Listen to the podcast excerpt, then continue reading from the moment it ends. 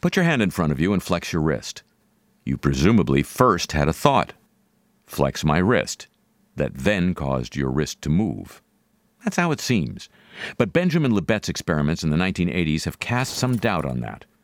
In his neuroscience lab, he wired up subjects to an EEG machine measuring brain activity via electrodes on their scalps, and then asked them to choose to perform a simple hand movement when they felt like it. He also got them to record the time at which they made a conscious decision to move their hands. Disconcertingly, he found evidence of brain activity initiating the movement hundreds of milliseconds before the conscious decision was reported.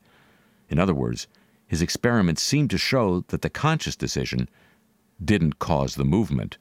The brain activity bringing about movement started before the individual willed anything to happen. Some people think this is proof that free will is an illusion, that our conscious decisions are more like reports on what is already happening than the causes of our action. Libet didn't go that far.